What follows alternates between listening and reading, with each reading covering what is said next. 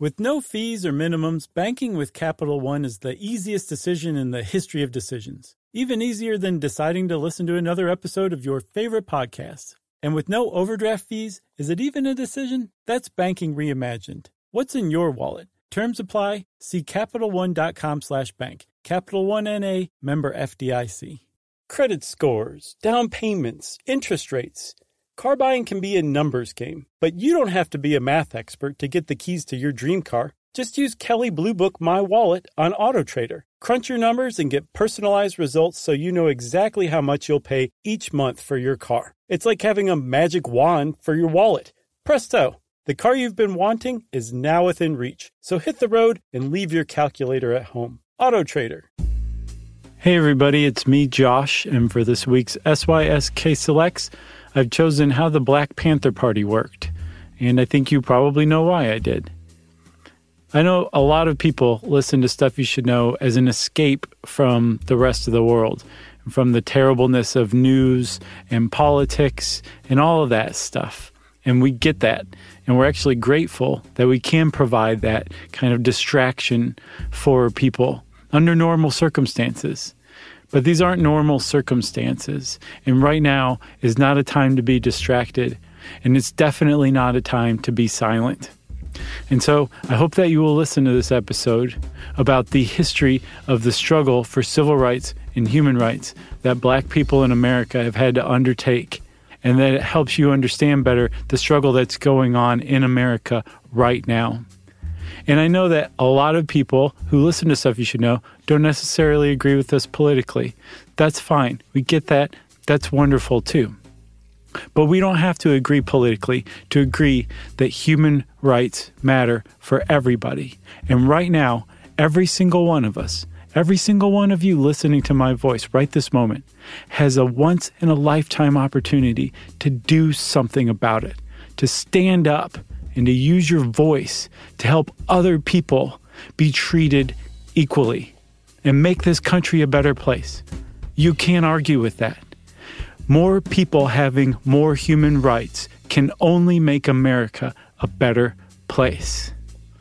Just being a Stuff You Should Know listener means that you love to learn. Well, now is a really, really good time to learn about what life has been like all of these years for people of color in America. And I hope you will. I hope you'll open your hearts and your minds to all the people who are trying to teach us right now. Thanks for listening, and thanks for listening. Welcome to Stuff You Should Know, a production of iHeartRadio's How Stuff Works.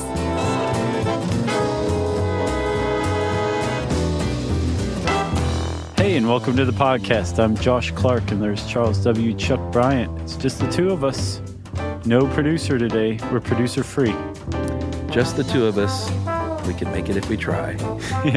And let's try, Chuck. You and I. Right. Uh, I think we're both pretty excited about this one. Yeah, this this is going to be a good one. I love my history, as do you. Sure, especially contemporary history. And especially history that I didn't get taught in high school. Yeah, I don't remember learning much about the Black Panthers. No. In high school. None. So, Charles, yes. uh, you didn't know much about the Black Panthers. I didn't either. A little bit. Uh, yeah, I, I I would guess we were probably in about the same the same boat, you know. I went to college.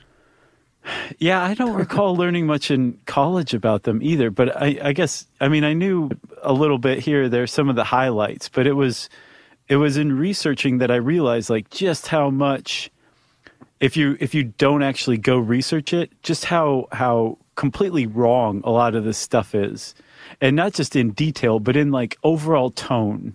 Uh, sure. You know, like you get the idea that um, the Black Panthers were um, nothing but like racist terrorists who basically wanted to kill all whites and uh, take over the White House. Not true. No, no, not really. And and after further digging, it turns out that a lot of that image that that most people have today who uh, don't really know much about the Black Panthers, um, that idea comes from a misinformation and smear campaign carried out very purposefully by the FBI back in the 60s and 70s. Yes, by uh, boy, I mean, let's just call him divisive at, at the risk of uh, smearing someone. But uh, has there ever been a more divisive individual in this country?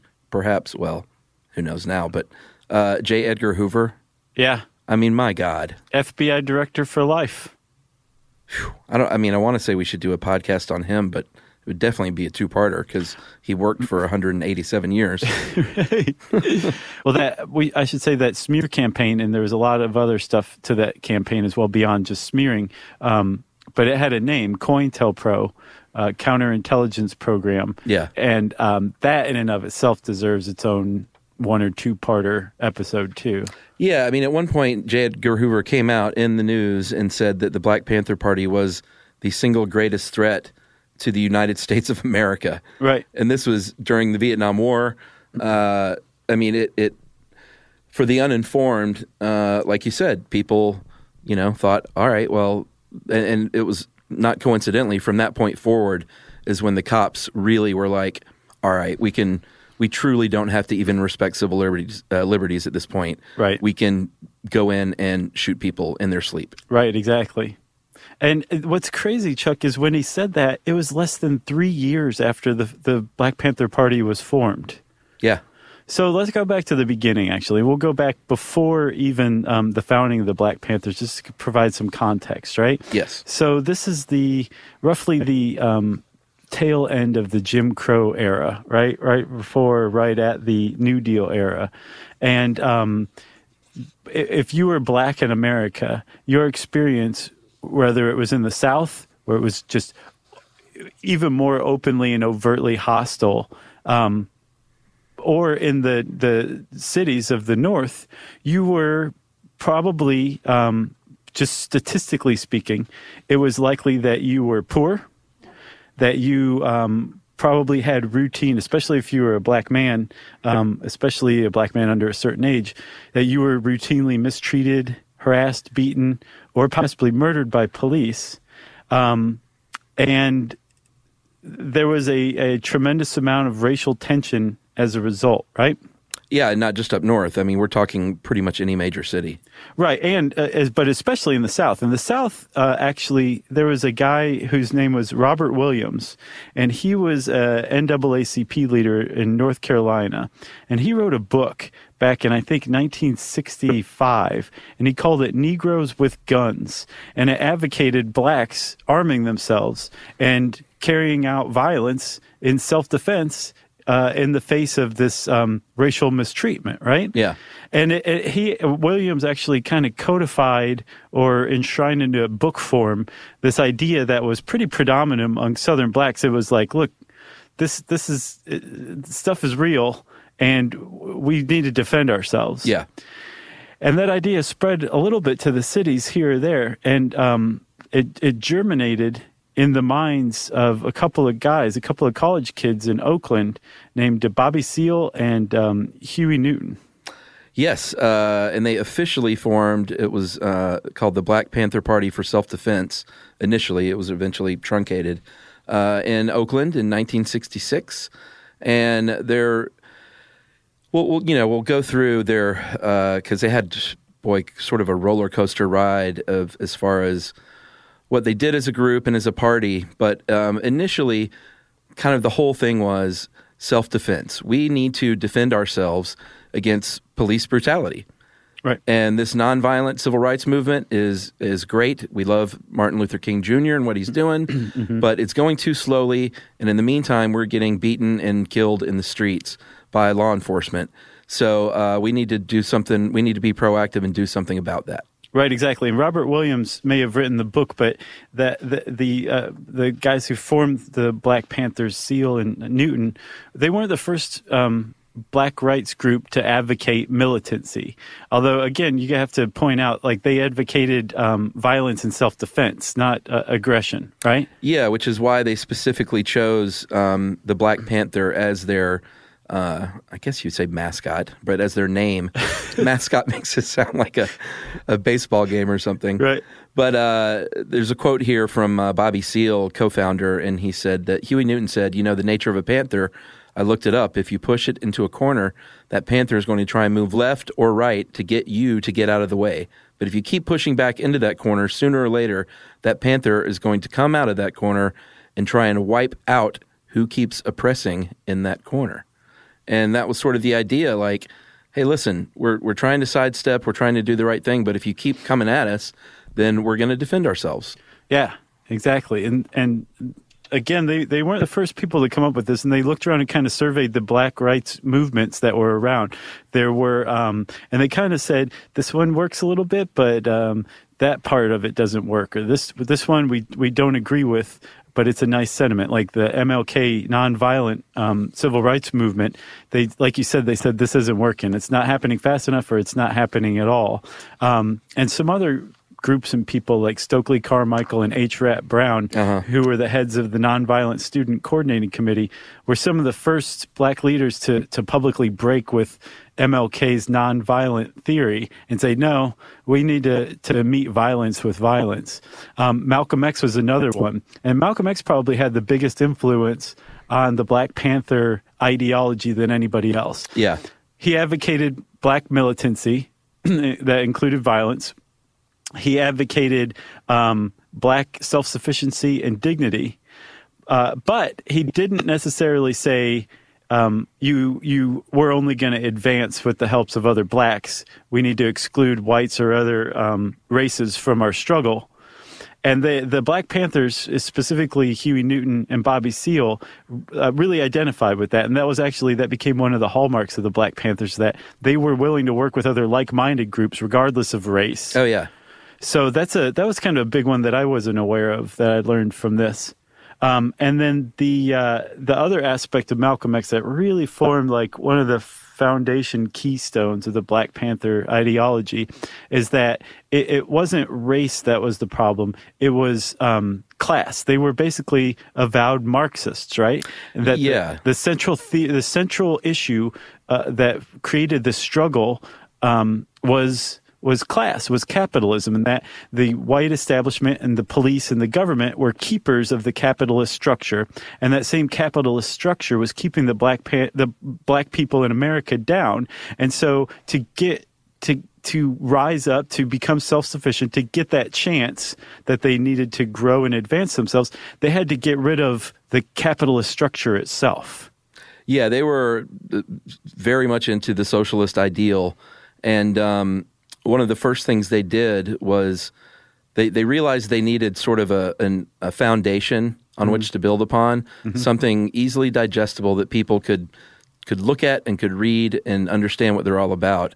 So very smartly early on, they came up with a very specific uh, what they called their ten point program, uh, what we want and what we believe and uh, they wrote this out. We're going to read them in a second, but they wrote them out and then immediately printed them on a thousand sheets of paper and uh, set up an office and started passing these things around. This office was in uh, Oakland, uh, which is where you know I think we already said where they founded, Uh-huh. and um, you know they basically quit their jobs. Every member of the Black Panther Party was a full time, uh, I guess you could say employee, but full time worker. member Yeah, member. yeah And um, they gathered their paychecks, the few guys at the very beginning, and rented an old shop uh, storefront base and started handing out this 10 point program. yeah they did and um you want to go over the program first Yeah, we might as well just go ahead and read all 10 uh, so everybody knows what we're talking about. right Uh, number one, uh, we want freedom. We want power to determine the destiny of our black community. We believe that black people will not be free until we are able to determine our destiny. Yep. Uh, number two, we want full employment for our people. We believe that the federal government is responsible and obligated to give every man employment or a guaranteed income. We believe that if the white American businessmen will not give full employment, then the means of production should be taken from the businessmen and placed in the community so that the people of the community can organize and employ all of its people and give it a high standard of living. Uh, number three, we want an end to the robbery by the white man of our black community. Uh, we believe that this racist government has robbed us, and now we are demanding uh, the overdue debt of 40 acres and two mules. Number four, we want decent housing fit for shelter of human beings. We believe that if white landlords will not give decent housing to our black community, then the housing and the land should be made into cooperatives so that our community, with government aid, can build and make decent housing for its people. Yeah, and this that was a big one, and and as you'll see, a lot of what they were after was just like the ability to live in a neighborhood where you could have a decent school and a decent place to live and a chance at work. Like it wasn't some radical thing that they were after. You know, they just wanted the same opportunities, basically. Yeah, and I mean, I said earlier that if if you were living and you were black and living in America in the '60s, the chances are you were poor. Thirty-two percent of all black people, all black people in the United States, were living below the poverty line in 1966. Wow. 71% of the poor living in metropolitan areas were black.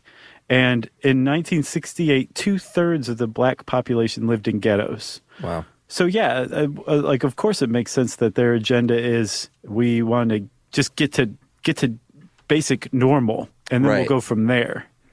Uh, all right, number five. Uh, we want education for our people that exposes the true nature of this decadent American society. We want education that teaches us our true history and our role in present day society. Yeah, uh, number six, we want all black men to be exempt from military service. This is a big one. We believe that black people should not be forced to fight in the military service to defend a racist government that does not protect us. We will not fight and kill other people of color in the world who, like black people, are being victimized by the white racist government of America. Yeah, and you know later on in there uh, during the Vietnam War, they actually uh, some of them traveled to Vietnam and um, kind of found a common ground with the North Vietnamese. Right? It was very interesting. Uh, is it my turn? It is. Uh, number seven, we want an immediate end to police brutality and murder of black people. Uh, it pretty much speaks for itself. Yeah, um, but part of that was that they uh, they they point out that the Second Amendment to the Constitution uh, guaranteed the right to bear arms, and that's going to be a big big part Oh yeah, of the Black Panther Party. They were uh, they're credited historically as being basically the ones who pointed to the Second Amendment and said, "Hey, we we're advocates of gun rights." yeah. We'll, we'll get to all that. It gets pretty juicy.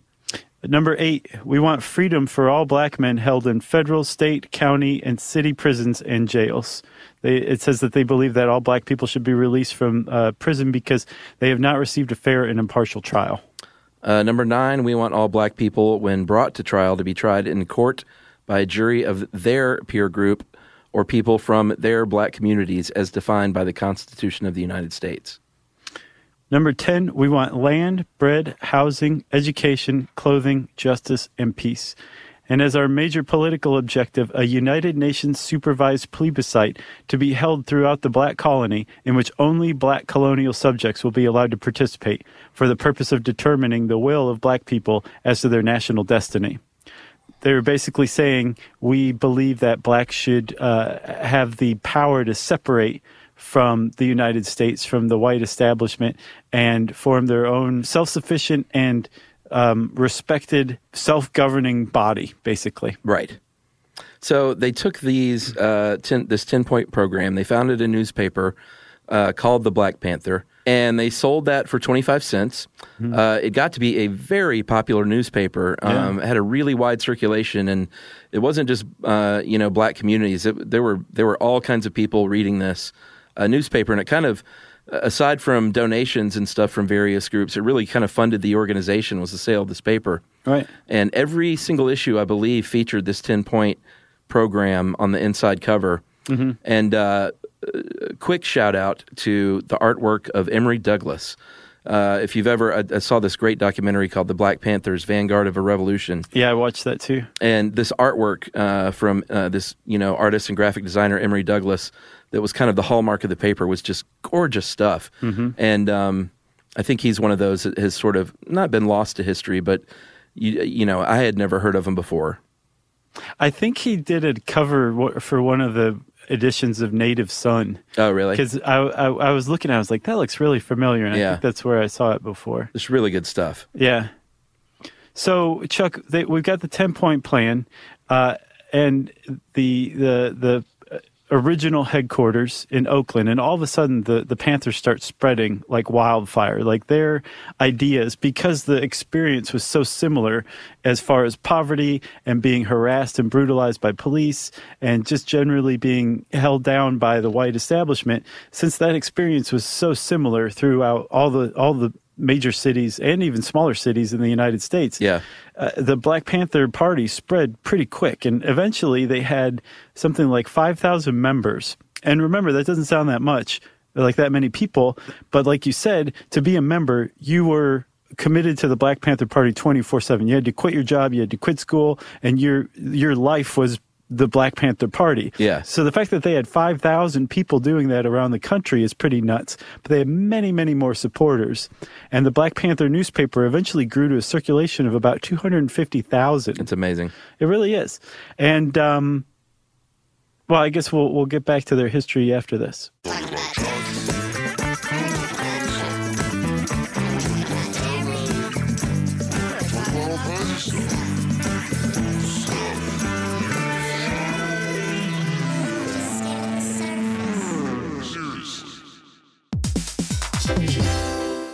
Listen to this. It's a game changer.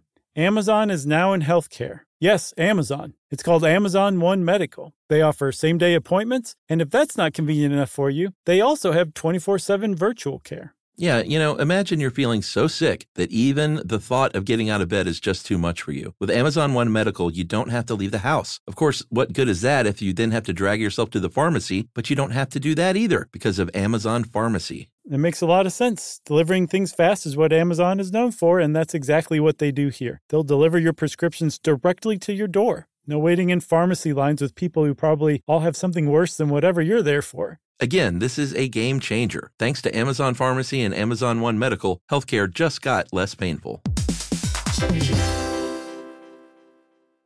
Hey everyone, Homes.com knows having the right agent can make or break your home search. That's why they provide home shoppers with an agent directory that gives you a detailed look at each agent's experience, like the number of closed sales in a specific neighborhood, average price range, and more. It lets you easily connect with all the agents in the area you're searching so you can find the right agent with the right experience and ultimately the right home for you. Homes.com. We've done your homework. Learning stuff with Joshua and Charles. Stuff you should know. All right. So uh, if you want to start, if you want to start anything that you want to grow and be noticed, then and it sounds kind of silly to talk about, but you need to be good at branding. Yeah, it's true. And uh, I don't know that they specifically thought about it as branding initially, but they quickly realized that the media really ate this stuff up when these black men in in leather black leather car coats and black turtlenecks and black berets donning shotguns uh, with the you know the ammunition draped around their shoulder uh, the press ate it up. It was it was a cool look, and young black men wanted to look like this. Um, black women started growing out their afros. It, it was all kind of sort of tied into the "Black is Beautiful" movement, um, which was sort of just the notion of em- embrace your blackness. Don't try to fit in and look. You know, don't straighten your hair. Don't try and look like uh, white people. Like wear your dashiki, uh, grow your afro out, be proud of who you are as a black person, embrace your roots. And the Black Panther Party was really tied into this, and it became a, a really big part of their branding and recruitment. Yeah. If you were hip at this time, like you were definitely hip to the Black Panther look. Even if you hadn't adopted it yourself, you were like, there's a cool cat Yeah. walking down the street with a bandolier of bullets and a shotgun. right. So um, the, the, the Panthers, they had the look, they had the offices now, they had the newspaper. And one of the first things they started doing, uh, even before they really started to spread, but those first Panther members, um, Huey Newton, uh, Bobby Seale, and then a guy named um, Bobby Hutton was their first recruit. Um, one of the first things they started doing was patrolling the neighborhoods of Oakland and looking for police who had stopped um, black motorists, right? Yeah. it was almost like a, a a guardian angels that protected citizens from cops. Right, exactly. That's a really good way to put it, right? So they would stand there um, at a uh, reasonable distance and just openly and, and obviously observe the traffic stop. Yeah. And they would shout, you know, at the cop anytime he started to violate the civil rights of the of the black driver. Um, and they were armed. They were holding shotguns, oftentimes not necessarily pointed at the cops, but in that um, in that documentary we mentioned, they would talk about how like the they would kind of bring it, just move it from side to side, Right. just kind of shifting position. And as it did, it slowly was aimed for a moment at the cop, and the cop got the point. Like, yeah, I get it. You have a loaded shotgun, and it's right there, and you you could shoot me. And some of the first. Um, some of the first traffic stop monitoring that happened just scared the bejesus out of the cops. They they had never experienced anything like this before. Yeah. All of a sudden there were a group of young black men standing there in black berets and shades at night holding shotguns trained on them from time to time. And um, the cops actually responded in exactly the way the black panthers did. They they were much more hesitant to um, brutalize or violate the civil rights of the drivers. And a lot of times they just get in their cars and leave especially if they were on patrol alone. Yeah. so that was one of the huge early foundational hallmarks of of um, the Black Panther Party that they were uh, openly and armedly protecting their um, fellow blacks from police brutality. That was that was one of their major roles. Yeah, and uh, the reason that they were allowed to have these guns is because uh, one of their one of their leaders, Eldridge Cleaver, um, found in the California uh, law books that uh, I mean they call it a loophole, but it wasn't really a loophole. It's kind of right there in black and white. Is you are allowed to carry a gun in public on public property as long as it's not concealed. Right, open carry law. And so they were like, all right, well, we have these guns. It says right here we're allowed to. They would carry a gun in one hand a lot of times, and then this California legal handbook in the other. And they knew it by heart. They could quote exactly the code. Uh, and then, you know, obviously the cops caught on. The word got around what was going on. And it, it, it developed all the way to the California General Assembly. And when you see this documentary, it's it's amazing, man. These these black, the Black Panther Party marches through the building onto the floor of the California General Assembly wielding shotguns. Mm-hmm. Loaded shotguns. And you you know, you see all the, all the obviously the white legislature just sitting there like what in the world is going on? Including Ronald Reagan, Well, yeah, he was the governor. Right. And so Ronald Reagan was the governor at the time, and he is in that documentary quoted as saying, like, anybody who thinks, you know, carrying open loaded guns uh, in public is okay is out of his mind. Yeah. And ultimately signed a uh, anti open carry law that closed that loophole. Yeah, the So- Mulford Act. Right. So Reagan signed some um, gun control legislation, big gun control legislation, in an effort to curb those patrols by the Black Panthers. Yeah, and I, so obviously you hear, all right, Ronald Reagan does this. You think, where's the NRA? And so I looked up. I was like, well, all right, what was just the climate at the time? Apparently, in the late '60s, the NRA. It, it wasn't until the late '70s, 1977, when a guy named Harlan Carter took over the NRA, mm-hmm. is when they really stepped it up with the uh, Second Amendment rights. Yeah, they like were the really into- more strict version of the Second Amendment. Right. And uh, so the NRA was silent, and obviously Reagan, being very tough on guns, he had a, uh, I guess you could call it a conversion in the 1980s as well. Uh, and then he and the NRA teamed up together and started saying things like, "Well, no, it's it's okay. You can totally have guns." Right. This also happened to coincide with the breakup of the Black Panther Party Yeah. When the when the NRA and Reagan changed their stance on gun rights. Yes. Um, w- one thing you said was that it was Eldridge Cleaver who w- noticed the loophole. It was Huey Newton. He was the Oh, one was who who like really had that mind for law. Eldridge Cleaver was much more the militant revolutionary. Yeah. and he was already a bit of a, a darling in the intellectual circles for a book of essays he'd written in prison called Soul on Ice. Yeah. And so he joined the Black Panther Party pretty early on as their Minister of Information, uh, in, in large part their official spokesman. Um, and he brought an air of real credibility and legitimacy and got a lot of um, left leaning intellectuals. And, um, you know, entertainment types like Brando was a big one who was in favor of the party and supporter. Yeah. But they, they really started to pay attention to the Black Panthers when Eldridge Cleaver joined. Yeah, and his wife uh, Kathleen Cleaver was also one of the.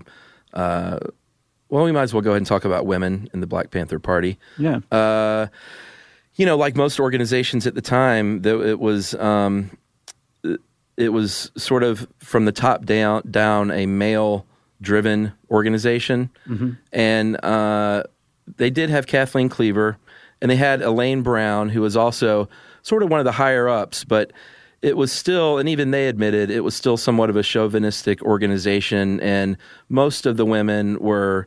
Uh, didn't make it past what they called the rank and file, um, sort of operating the nuts and bolts, secretarial uh, secretarial work, and um, just kind of making the thing go. So it was, uh, you know, on one hand, they did give women some positions of power, but never kind of at the top.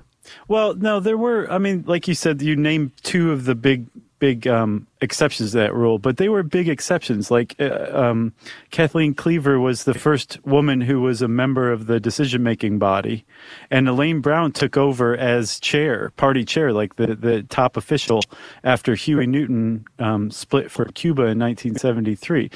But like you said, most of the women in the Black Panther Party were rank and file, but it doesn't mean that gender roles were totally rigid in the party. Like, for example, you would just as often or frequently see women out armed doing um, patrols of the neighborhood. Yeah, While men were the ones responsible for some of the um, survival programs, the community programs that we'll talk about. yeah. Well, Brown said they tried that and had minor successes. Oh, is that right? Yeah, in the documentary, she said that was s- sort of what she tried to do is reverse some of the roles, mm-hmm. and she said there was still kind of largely a sexist attitude, and which was a problem within the organization because you can't be that true community organization if you have that oppression going on within your own group of, Well, in a gender sense. Yeah, and especially if you know women are the ones who are doing a lot of the actual work. Like something like fifty to seventy percent of Panther membership was female. Yeah, at one point. So yeah, you got to respect the people who are actually doing the work, or else you got uh, an arrogance problem at the top. Yeah, and we should mention too that Kathleen Cleaver is a professor right here in Atlanta at our own Emory University. Yep. Uh, what law professor? Yeah. Yeah, she went on to get a law degree from Yale, and uh, after years of living in exile, which we'll get to. All right, so you mentioned the survival programs, and um, if you don't know what that is, you might be saying like, "What in the world is Josh talking about?" they had their police brutality program, so that's kind of what made the news was patrolling the streets with these guns, keeping the cops in check. And by the way, we should mention that they're the ones who came up with the term "pigs" as a derogatory term for police officers. Yeah. From their, it, it first appeared in their newspaper, and it caught on pretty quick. Yeah, so that was that was kind of what they made the news for at first. But um, I think especially Huey Newton realized early on that they can make a real difference in the community if they get these social programs going. That you know they're not being taken care of. Their schools are bad. These kids don't have access to like good food even. And they, they read that you know science, scientifically speaking that a good breakfast is has a big impact on how a child learns throughout the day. So they started this breakfast program uh, where they would give. I mean, I think at one point they were feeding like twenty thousand children free breakfasts around the country Yeah, uh, every day. every day, every morning. 20,000 children around the country who otherwise would have gone to school hungry and stayed hungry the whole day ate breakfast because the Black Panther Party fed them every day, every school day around the country. That's insane. Yeah, they started uh, medical clinics, free clinics called the People's Free Medical Center. Uh, they offered vaccines, testing for diseases, uh, treated basic illnesses, cancer screenings, basically these social services that white America fully enjoyed, or I should say, white America of a certain class fully enjoyed, and um, started offering up these programs, which kind of became one of the hallmarks of the party. Yeah. They weren't just this militant group trying to, you know, keep cops in check any longer. No, no, then that was a huge, huge. Um, I mean, that was as big, if not uh, bigger, than their their militant objectives is serving the community through these survival programs too, right? Absolutely. And they funded these programs largely through donations, um, which they would go out and solicit from the community around the cities, right? Yeah. And apparently, if you at least didn't give something, if you were like, "No, I'm not giving you a dime," the Panthers would um, would out you in their newspaper and call for a boycott of your business. That you, you know, saying like, "You're these guys." Care so little that they won't even chip in a dollar for kids to have a free breakfast. Yeah. Um, so they they had like a real, uh, they had a, a, a pretty serious organization going by this time that was directed again not just at patrolling police and fighting police brutality, but also at serving the community. Yeah, one of the cool uh, things they did was they started the Oakland Community School. Yeah, that was Elaine Brown. Yeah, and it was kind of her passion project, and it was it was pretty much free to students. And they had um, they had small classes. They taught poetry. They taught foreign language uh, and current events. They taught yoga, like all these things that the black community had never, you know, had access to. Uh, black history is obviously a big part of it. They had uh, Maya Angelou and Rosa Parks and other civil rights leaders come in and speak at the school, and it operated for nine nine years, from seventy three to eighty two. And uh, Kathleen Cleaver has this one great story that she told on CNN about uh, one young man who came to join the party because you know he wanted to get a gun and be on the patrol. They handed him a stack of books, and he looked at him and said, "I thought you were going to arm me." And they said back to him, "I just did."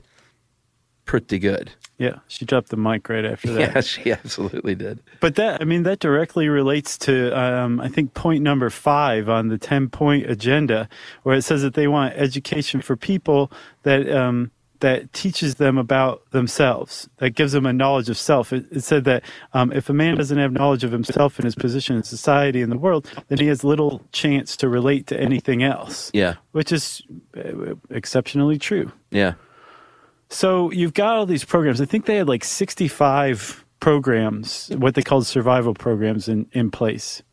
Um, and it wasn't until apparently these programs uh, were starting to really roll and get the attention of and support of a lot of people outside of the communities, even that the FBI, uh, led by J. Edgar Hoover, gave its full attention to the Black Panthers, and they set about trying to destroy uh, the Black Panther Party.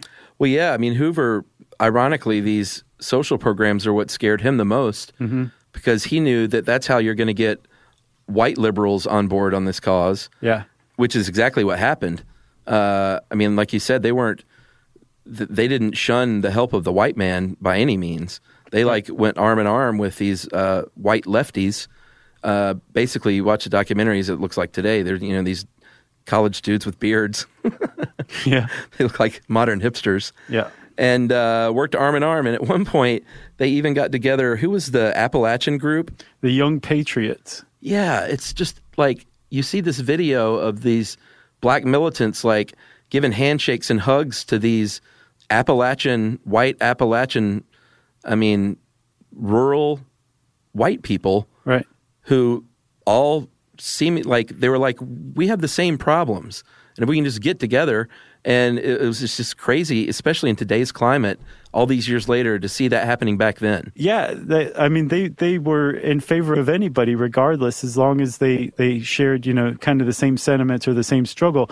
Um, in 1970, Huey Newton became the first black leader to ever publicly support uh, gays and lesbians. Yeah, That was a huge deal, too. yeah, absolutely.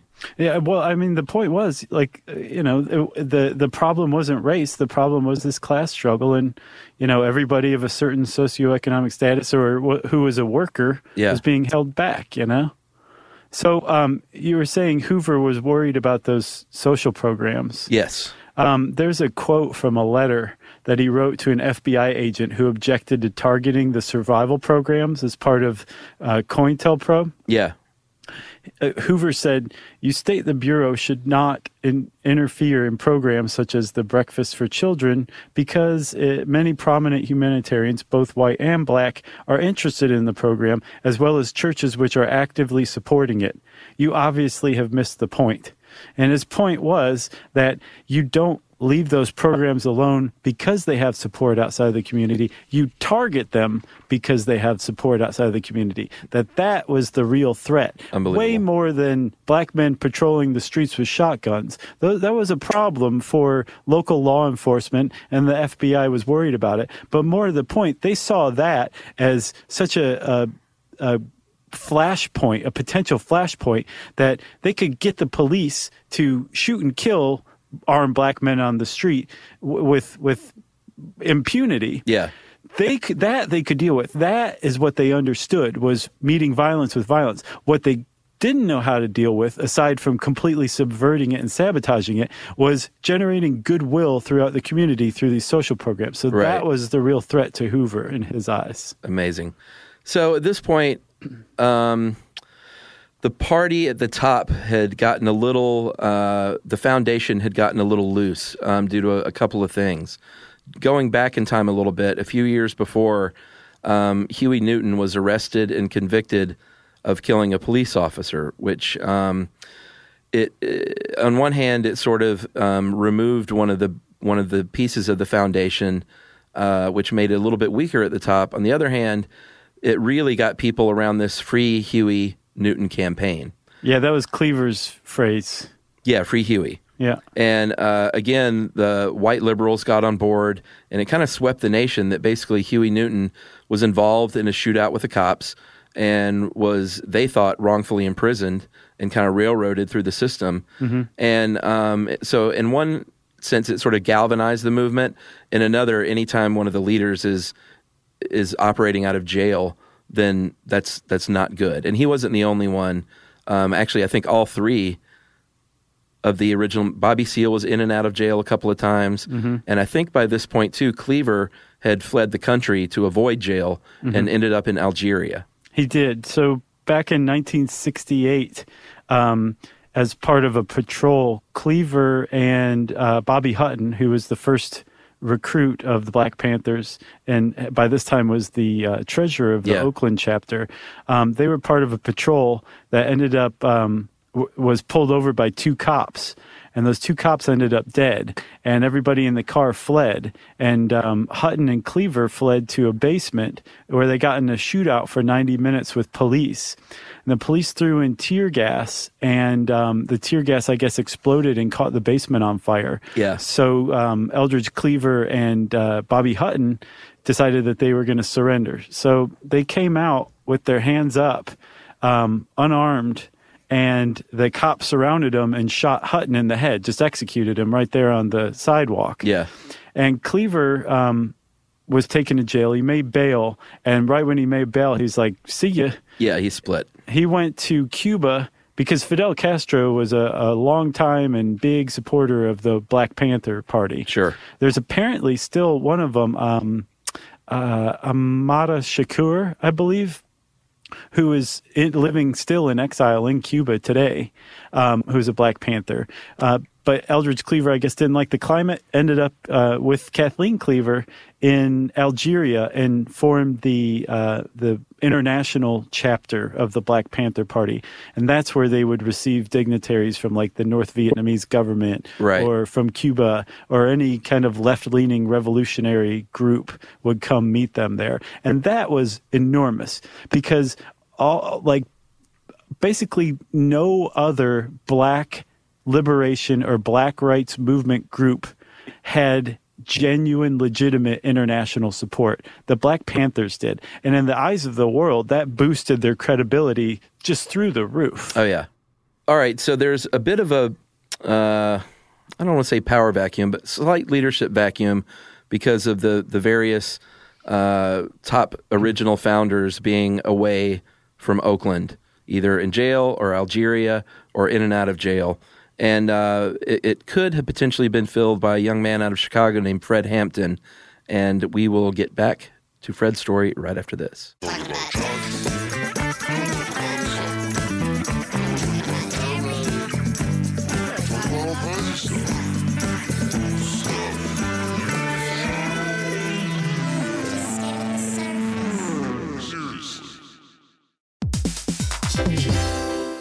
listen to this it's a game changer amazon is now in healthcare Yes, Amazon. It's called Amazon One Medical. They offer same day appointments, and if that's not convenient enough for you, they also have 24 7 virtual care. Yeah, you know, imagine you're feeling so sick that even the thought of getting out of bed is just too much for you. With Amazon One Medical, you don't have to leave the house. Of course, what good is that if you then have to drag yourself to the pharmacy? But you don't have to do that either because of Amazon Pharmacy. It makes a lot of sense. Delivering things fast is what Amazon is known for, and that's exactly what they do here. They'll deliver your prescriptions directly to your door. No waiting in pharmacy lines with people who probably all have something worse than whatever you're there for. Again, this is a game changer. Thanks to Amazon Pharmacy and Amazon One Medical, healthcare just got less painful. Hey everyone, Homes.com knows having the right agent can make or break your home search. That's why they provide home shoppers with an agent directory that gives you a detailed look at each agent's experience, like the number of closed sales in a specific neighborhood, average price range, and more. It lets you easily connect with all the agents in the area you're searching so you can find the right agent with the right experience and ultimately the right home for you. Homes.com. We've done your homework.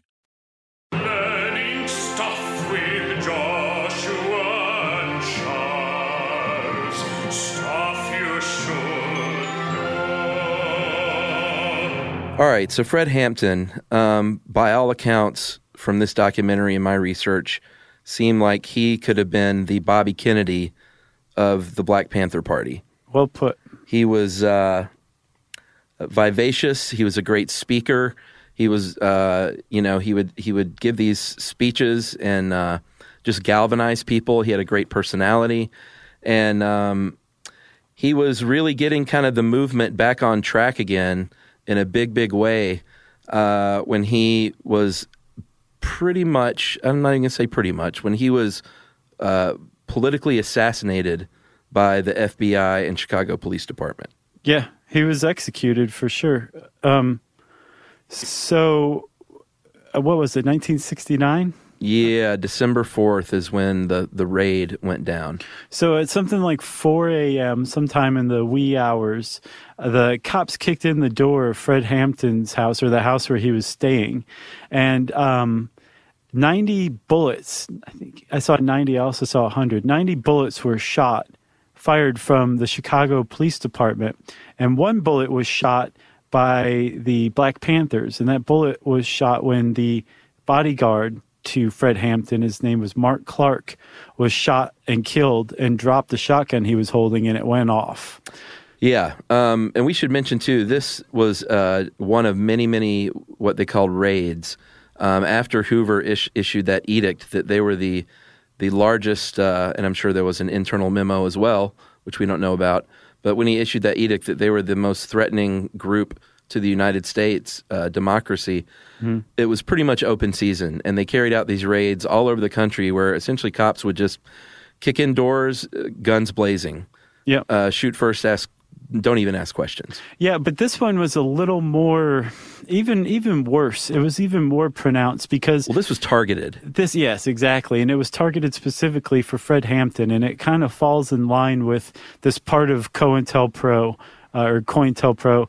This, one of the, the foundations of COINTELPRO was that it, it sought to prevent the rise of a black messiah that could um, consolidate Yeah. the masses. And that was Fred Hampton. Right. Well, he definitely fell in that. So was MLK. So was Malcolm X. Right. Basically, any black leader that was assassinated definitely fell within that. So, and Fred Hampton did as well, for sure. So he was assassinated. Um, not by the FBI, but by the Chicago PD. But the Chicago PD were able to carry out a targeted raid because the FBI had supplied them with a map drawn by one of their informants of the apartment Fred Hampton was staying in. Yeah, and it was under the guise of they have a, a stash of guns in there, which they did have a stash of guns and ammunition in there, and that was the excuse they used to go in and shoot him in bed while he slept.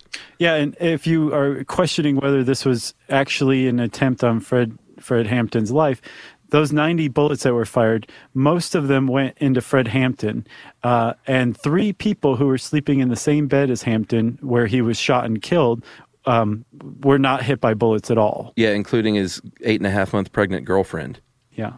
who they grabbed by the hair and threw into the other room, uh, tore her robe open, and um, you know, the story of the cops was was they knocked on the door, were denied entry.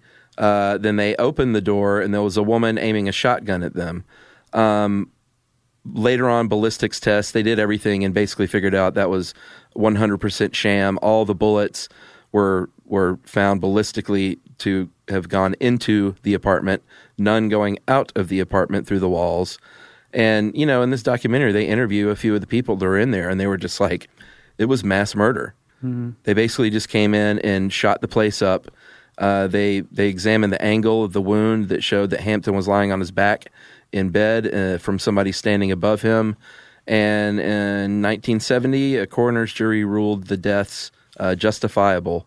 Uh, everyone got away with it, but the city eventually and the federal judge approved a 1.85 million dollar settlement. But that wasn't until the 90s. Yeah, oh yeah, 13 years later.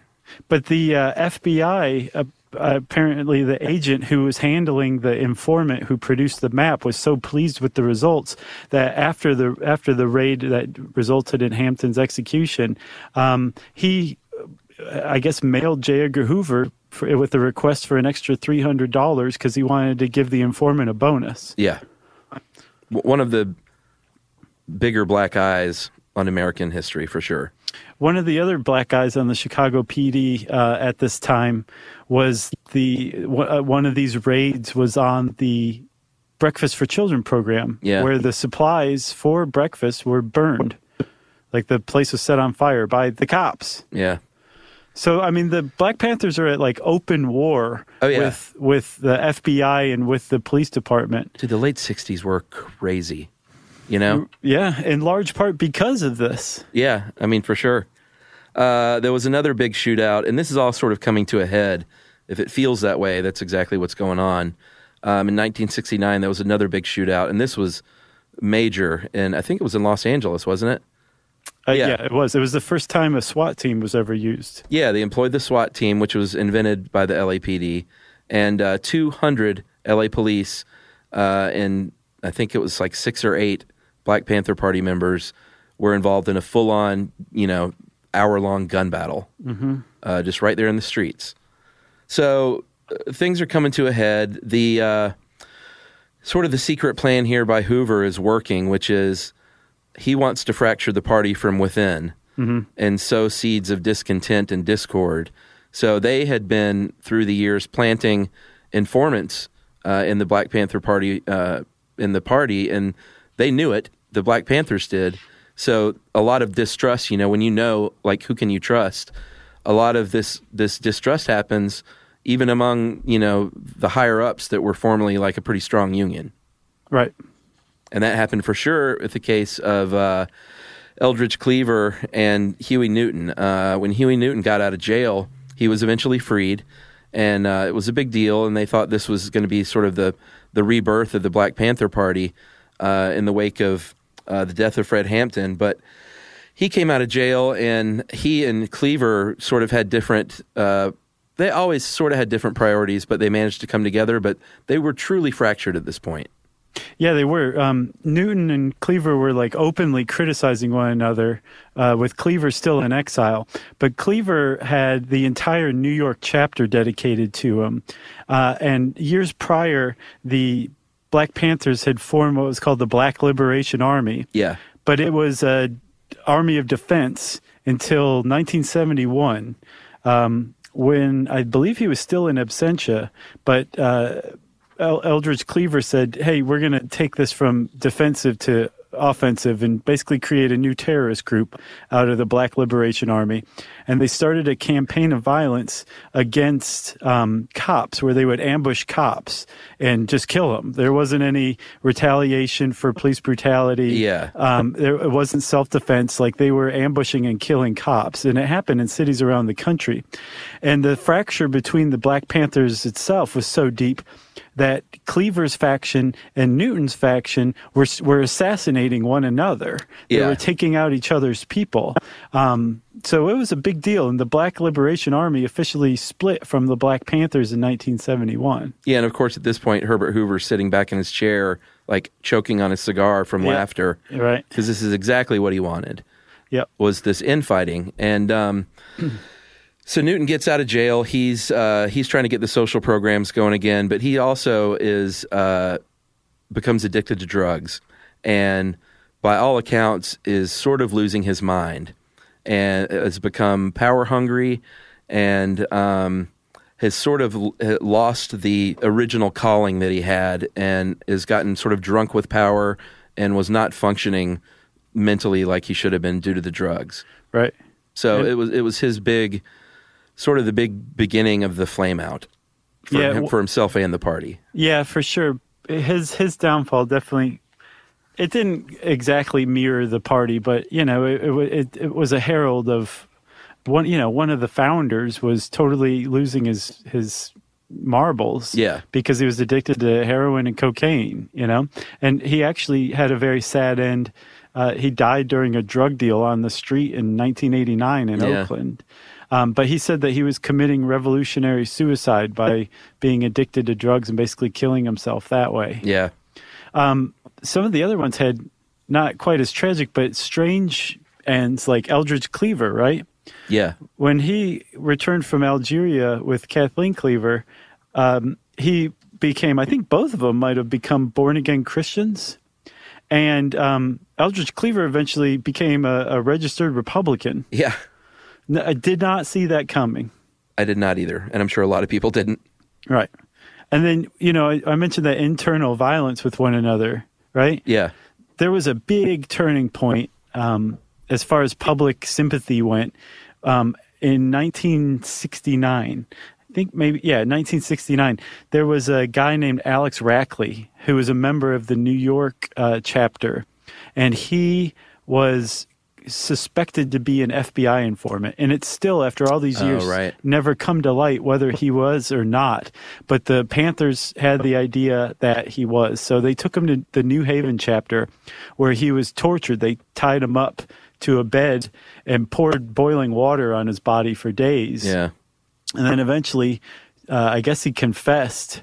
Uh, although, if you ever listen to our torture episode, right. False confession. torture yeah you you can get a false confession pretty easy if you torture somebody um, they took him out to the woods and shot him in the head and chest and and left him and when he when his body was discovered bobby seale had been in new haven speaking at yale like just hours before the guy was killed so he got charged with the murder and this is one of the founders of the Black Panther Party on trial for murder. Yeah. And during this trial, um, which he was acquitted, but he the a lot of the infighting came out, and it, it, the Panthers had managed to keep it out of the public eye and under wraps for for you know up to this point. Now it came out in the trial, so people realized that there was a lot of um, schisms and fractures within the leadership itself they lost a lot of public sympathy when they found out that they would carry out, you know, extrajudicial justice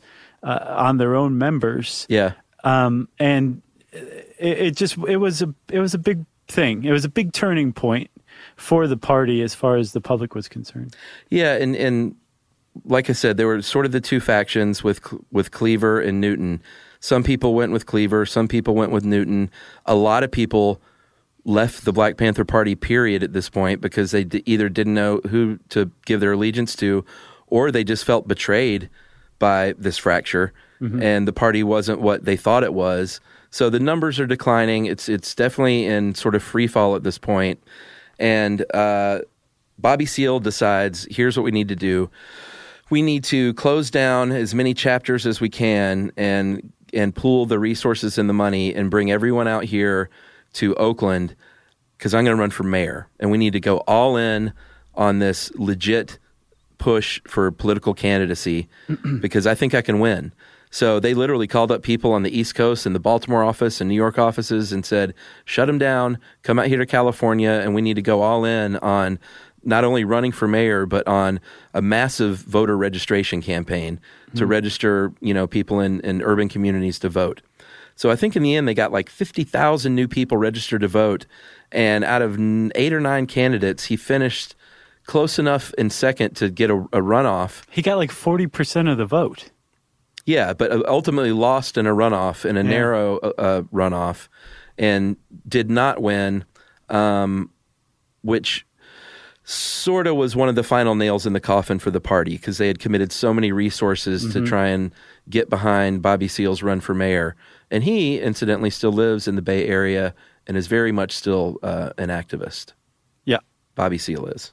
Yeah, he was also. Did you ever see that um, documentary on the Chicago Eight? It was like animated. No, I wanted Oh, it's to. really it's very good. Yeah. But he was one of the Chicago Eight, and Seale he actually went to prison. This is before his mayoral run, um, but he did like f- four years, or at least was sentenced to four years, strictly for um, contempt of court, because he he um, rejected that he was getting a fair trial because I don't think there was a single black person on the jury um, and he rejected that he was being tried by a jury of his peers, and he kept um, protesting in the middle of court. And eventually, at one point, the judge had him gagged, but he got like four years for that. Yeah, gagged as in literally chained to his seat with tape over his mouth. Yes. and uh, you know that that set off uh, all sorts of protests in the streets. People wanted that judge removed. I thought that was that not during the Panther Twenty One trial. Was that the other one, Chicago? No, 8? that was the Chicago Eight trial, oh, okay. um, and that was that was a different trial also. Where um, did you ever hear the urban legend that Hillary Clinton got Bobby Seale out of out of, off of murder charges? Yes. That was that came out of that Alex Rackley trial where he was on trial for murder and he he was acquitted. Um, and Hillary Rodham Clinton was nowhere near the actual trial as his attorney. She apparently um, was a law student at Yale still and was coordinating with the ACLU to monitor the trial. so she she was there, but apparently had nothing to do with the defense. Gotcha. But that was a an urban legend that came out of the 2000 senatorial campaign. Well, the Panther 21 I mentioned um, just quickly, that was uh, in New York. The New York chapter, 21 leaders of the Black Panther Party were rounded up and arrested on conspiracy charges. And this was a really big deal because the New York chapter was uh, one of the biggest ones in the country after Oakland. And people got involved and tried to raise money, like celebrities got involved and, and donated money. And it, at one point, I don't know if it still is, but it was the longest criminal proceeding in New York State history. Uh, it was a 13 month trial by jury, and they were all found not guilty and released. So uh, that All was- of them were found not guilty, huh? yeah, the Panther 21, Wow. uh, and that's you know jumping back in time a little bit. I just wanted to mention that.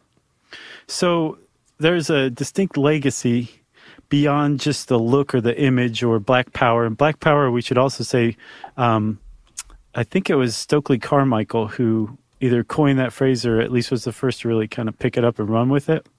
Um, and Stokely Carmichael and his non nonviolent student coordinating committee, they got together with the Black Panthers early on. But if you, I mean, just in the popular culture, the Black Panthers live on, but they, there's even more of a legacy as well. Um, before he died, Eldridge Cleaver gave an interview, I think back in 1997, and he said that um, he basically blamed the gang violence that plagued inner cities in the 80s. He traced that directly to the death of the Black Panthers. Oh wow, He said that uh, as it was, the U.S. government chopped off the head of the Black Liberation Movement and left the body there armed. That's why all these young bloods are out there now. They've got the rhetoric, but are without the political direction, and they've got the guns. interesting. So he he basically traces that directly to the Black Panthers being taken down. Huh? Yeah.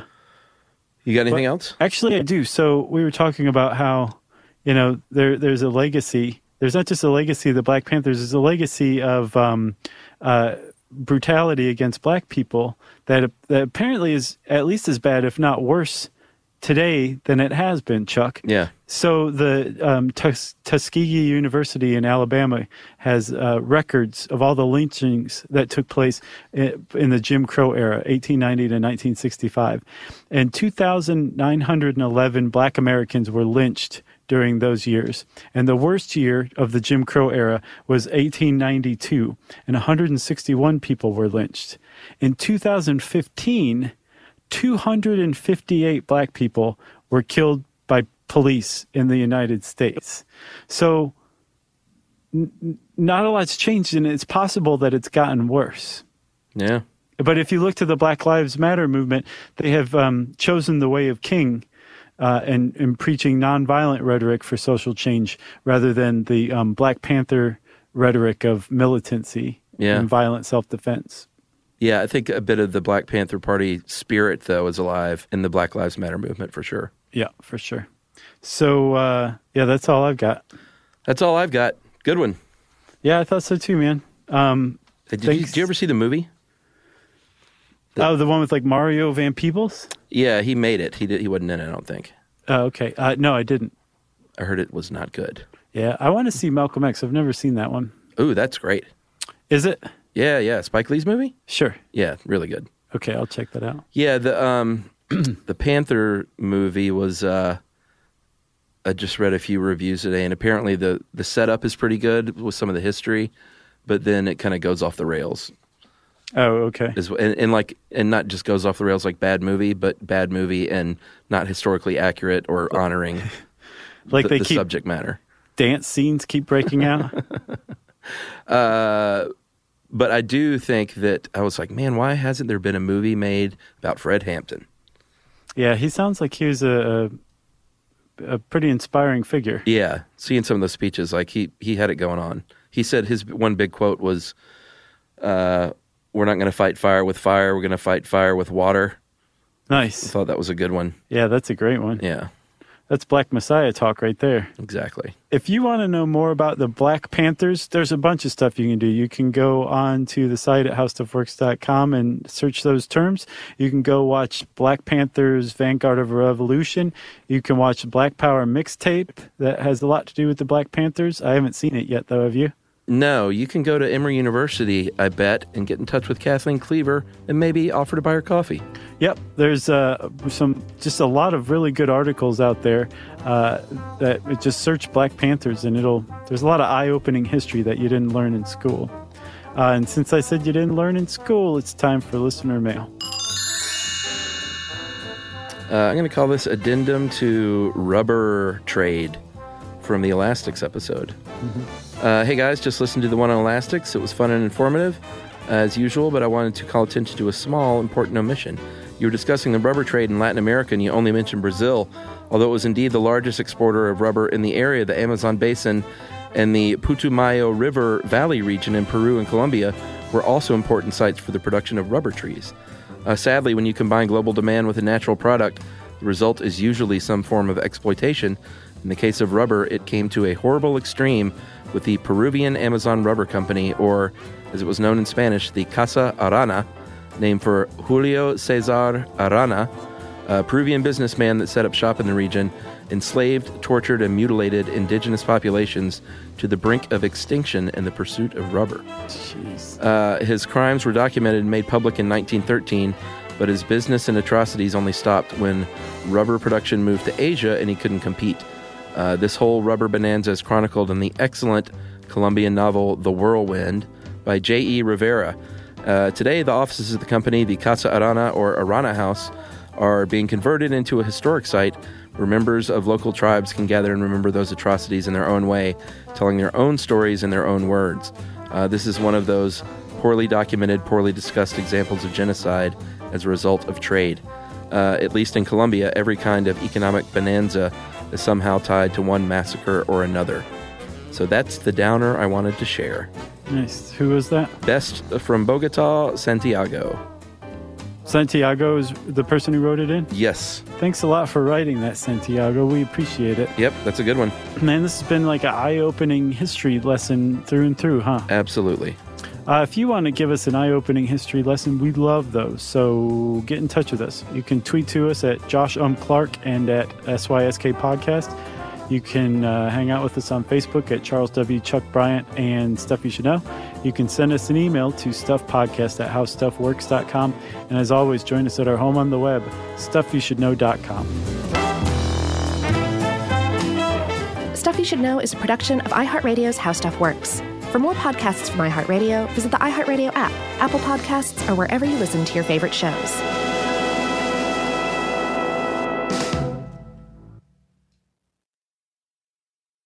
Hey, if you haven't heard of Visible, well, now you have. They're the wireless carrier that's making wireless visible. It's in the name. Switch to Visible, the wireless company that makes wireless visible. Get a one line plan with unlimited 5G data powered by Verizon as low as $25 a month every month, taxes and fees included. Use promo code STUFF20 to receive $20 off your first month for listening to this podcast. Switch now at visible.com. For data management practices and additional terms, visit visible.com. The visible monthly rate is $25 per month.